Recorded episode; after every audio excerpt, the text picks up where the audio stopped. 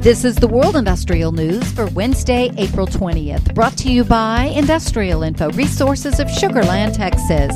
This newscast is sponsored by Aviva. Listen to part two of their podcast, Sustainability and COP26.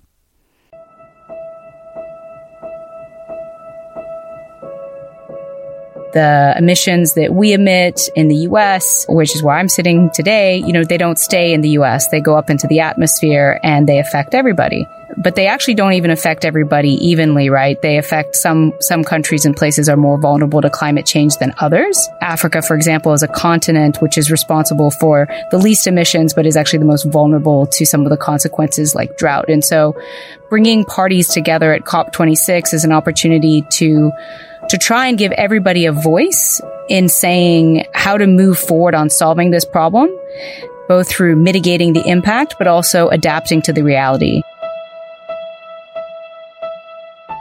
It's challenging because you're getting so many global perspectives, but it's also, you know, really important because of the nature of this issue. So I think COP is an important forum from an international perspective, but it's also, you know, at its core, there's only so far of what can be achieved through international diplomacy. So I think maybe there's COP 26. There is the official negotiations about what all these countries can agree upon and what policy framework should be set in place.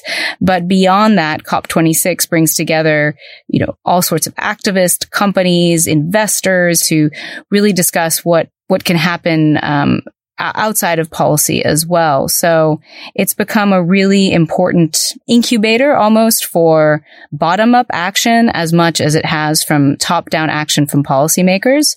And that's what makes it quite unique and quite important. So I understand that there's skepticism on what can be achieved at a at an international cooperation level. I think that's well deserved, but still we need that aspect to it, but it also goes much beyond the formal discussions that are happening in what's called at COP26, the blue zone, which is where all the international diplomats are meeting. There are other zones where, in fact, all over the city in this case, there were groups coming together, sometimes led by civil society, sometimes led by the private sector to discuss how they can cooperate and work together on climate as well.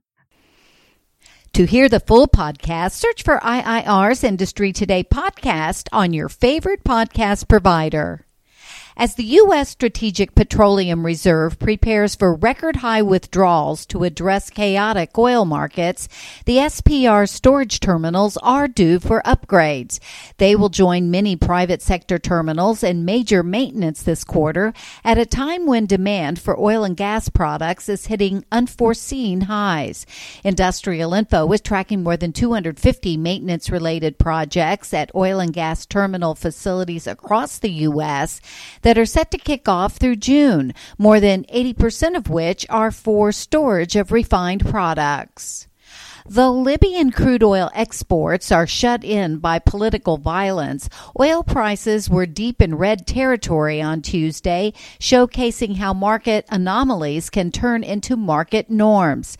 Libya's National Oil Corporation said Monday there could be a series of closures at its ports due in part to the ongoing political standoffs that have rocked the OPEC members since Muammar Gaddafi was removed from power in 2011.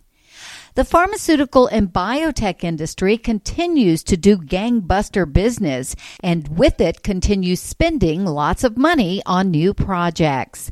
And Iraq's refiners intend to invest $3.37 billion for 1.1 million barrels per day of crude oil processing capacity additions by the end of 2028.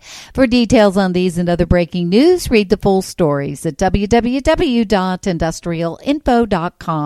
I'm Peggy Tuck, reporting for Industrial Info News.